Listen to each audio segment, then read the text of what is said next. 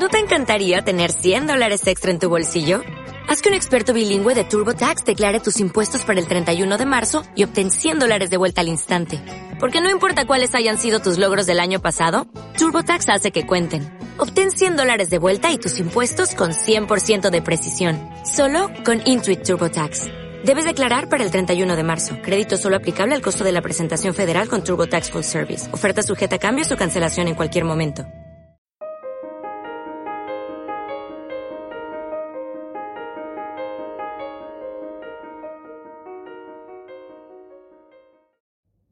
Queridos amigos, bienvenidos al curso de crecimiento espiritual según la Kabbalah. Hoy vamos a hablar del tema de la espiritualidad. Y tenemos que saber que la espiritualidad existe en mí, puesto que soy esencia divina. Pero si no la despierto y la hago crecer, será como una semilla que nunca se riega, nunca crece y por tanto nunca dará fruto. Todos somos almas habitamos en un cuerpo físico, somos una esencia divina residiendo en un cuerpo material. Dios es la luz de Ensof, la luz infinita, y esa luz infinita, esa energía infinita, eh, desde donde todo se origina, creó todo lo que existe en el universo y también a nosotros los seres humanos. Dentro de cada uno de nosotros habita una esencia divina que es lo que nosotros llamamos el alma. Todos en esencia somos seres espirituales y hemos venido al mundo terrenal a crecer y a desarrollar nuestros valores internos de la espiritualidad, el amor y la paz interior para terminar nuestra creación potencial y sacarla a desarrollo. Es decir, que somos como un lienzo en blanco que nosotros tenemos que conseguir hacer el mejor cuadro.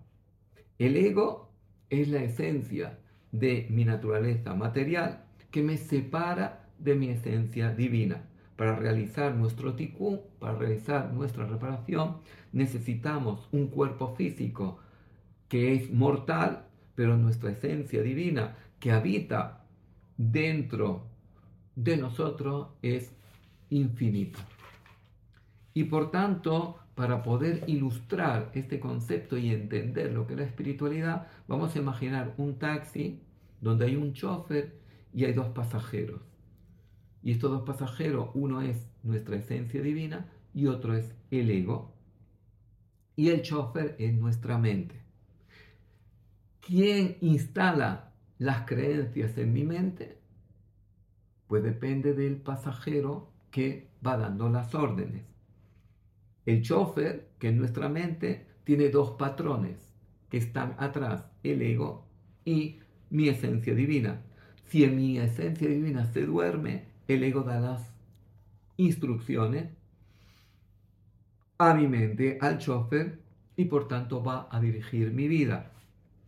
Y de ahí que si el ego dirige mi vida, la interpretación que yo haga de los acontecimientos va a estar dada por las creencias que mi ego instaló en mi mente. Ahora, si mi esencia divina es la que dirige mi vida, pues eh, la interpretación de los acontecimientos va a estar dada por las creencias que mi esencia divina instaló en mi mente. Ahora, mi esencia divina quiere vivir desde la espiritualidad.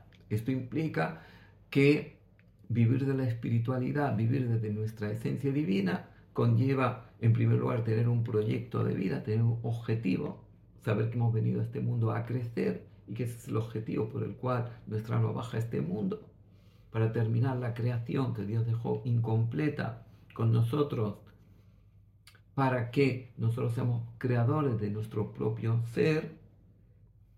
Por otra parte, la persona espiritual es la que interpreta los acontecimientos desde la lógica espiritual. Por ejemplo, si una persona tenía que comprar un piso y en el último momento se anuló el contrato, en lugar de amargarse y angustiarse, dice, no era para mí, no tenía que ser para mí y por eso no salió, vendrá algo mejor. Y por tanto, desde la lógica espiritual aprendamos, aprendemos a aceptar los acontecimientos como parte del el aprendizaje que nuestra alma tiene que realizar en este mundo. El tercer punto importante que la persona espiritual eh, tiene que trabajar es reconciliarme con el pasado, no dejarme atrapar por los sentimientos negativos y acontecimientos negativos del pasado. Y el cuarto punto es saber que el esfuerzo está en mi mano, pero el resultado ya no depende de mí. Resultado depende de la bendición que el Creador me quiere dar. Por tanto, yo soy como el agricultor. Yo siembro, trabajo la tierra, la cultivo, pero ya la cosecha ya no depende de mí. Y en el momento que yo he hecho el esfuerzo, ya ahí terminó mi parte. Mi esencia divina quiere que yo desarrolle el valor interno del amor, que es la compasión, la gratitud, la bondad, la generosidad. El ego busca tener el control de todo. Y cuando las cosas no salen como yo quiero, reacciona desde la agresividad o desde la angustia. El ego habita en el pasado o en el futuro y esto genera que la persona sufra. El ego activa la negatividad porque es un pasajero totalmente negativo. Cuando va al pasado, siente culpa, decir me equivoqué, no tenía que haber actuado de esta forma, o siente rencor porque alguien me dañó o alguien me ofendió. El ego se va al futuro imaginario con el peor escenario posible, con el dolor, la preocupación, la escasez y la catástrofe.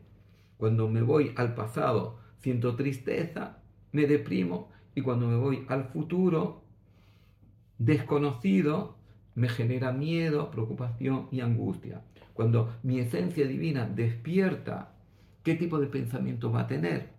Pues escojo cómo prepararme para superar el dolor y superar el sufrimiento. El ego cree que yo soy lo que tengo y por tanto el ego busca el poder, la fama, el dinero, el éxito. Y para el ego es muy importante lo que los demás piensan de mí. El ego nunca se sacia, siempre busca tener, poseer, siempre nos deja en ausencia y por eso no nos puede proporcionar un estado de plenitud interno. Si no estoy conectado con mi esencia divina, hay un vacío interno. No puedo ser feliz, no puedo alcanzar la plenitud del alma. La base de la espiritualidad es activar el valor interno del amor y la compasión. Y la compasión nos ayuda a aliviar el sentimiento del otro, pero también compasión de nosotros mismos, aliviar el sufrimiento nuestro. Quiere decir que aprender a juzgar con compasión nos libera de el sufrimiento. Es más fácil ayudar a otro cuando tengo los recursos necesarios para poderlo ayudar. Cuando nuestra esencia divina despierta cambia la forma de pensar, de interpretar, de ver el mundo, de reaccionar y sentir. Y por tanto, vemos que todo lo que nos ocurre es una oportunidad para crecer. La persona espiritual es la que sabe aceptar los acontecimientos. La aceptación es escoger el aprendizaje que hay detrás de cada evento y me sirve para creer en el camino espiritual y para dejar a un lado al ego y dejar de sufrir. El ego se apega a todo lo material y mi esencia divina me ayuda a dar la proporción correcta a lo material y enfocarme en mi verdadero ser. Por tanto, la espiritualidad es aprender a vivir desde mi esencia divina, aprender a vivir desde mi verdadero ser, aprender a vivir desde mi verdadero núcleo, aprender a vivir desde quien yo verdaderamente soy. Y de ahí que la única forma de poder vivir de una forma espiritual es conectar con los valores internos de mi esencia divina, conectar con la espiritualidad, conectar con el amor, conectar con la paz interior y cuando nosotros conseguimos eh, esta conexión con esos tres valores internos, ahí alcanzamos nuestro estado de plenitud. Todos los seres humanos buscamos lo mismo, ser felices, encontrar la paz interior. Estar en, paz interior es un estado transitorio, mientras que tener paz interior es un estado permanente eh, de paz invulnerable. Hay entrenadores que son las personas que el Creador nos pone en el camino para que aprendamos personalmente a no perder la paz interior. Nuestros mejores entrenadores pueden ser el director de nuestra empresa, los hijos, la pareja, el que te incordia cuando vas conduciendo y, te grita, en definitiva, en definitiva todas las personas que nos hacen perder los nervios. A todos ellos tenemos que agradecerles la oportunidad que nos da para aprender a conseguir una paz invulnerable. La paz interior existe en mí porque es un valor interno que yo tengo que trabajarlo, lo tengo en potencia y para alcanzar la paz interior lo primero es reconciliarnos con nuestro pasado. Si tenemos sentimientos de rencor, de odio, envidia o resentimiento, tenemos que limpiarlo, pues nuestra alma merece estar en paz y estar en zona de luz. La paz interior es el termómetro de nuestro crecimiento espiritual y se mide en la capacidad de manejar las situaciones sin perder nuestra paz interior. Reconocer que hay leyes espirituales que interactúan en el universo, esto nos aporta una gran paz interior porque entendemos que todo lo que sucede es necesario para nuestro proceso de aprendizaje y necesitamos entender lo que el Creador nos quiere enseñar en cada acontecimiento. El crecimiento espiritual consiste en mantener constantemente la paz interior sin permitir que nada ni nadie no la quite. La paz interior no te la puede quitar nadie, sino que la perdemos nosotros mismos y requiere un entrenamiento constante y permanente. Muchas gracias por estar aquí un día más con nosotros. Si les gustó, hagan like.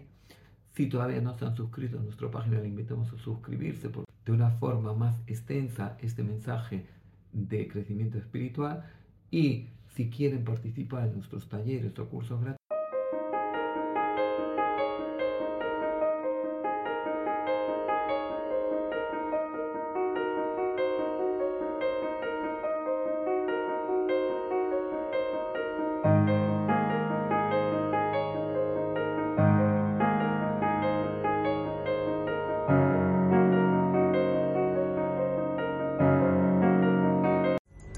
Pulling up to Mickey D's just for drinks? Oh yeah, that's me. Nothing extra, just perfection and a straw. Coming in hot for the coldest cups on the block. Because there are drinks. Then there are drinks from McDonald's. Mix things up with any size lemonade or sweet tea for $1.49. Perfect with our classic fries. Price and participation may vary. Cannot be combined with any other offer. Ba da ba ba ba.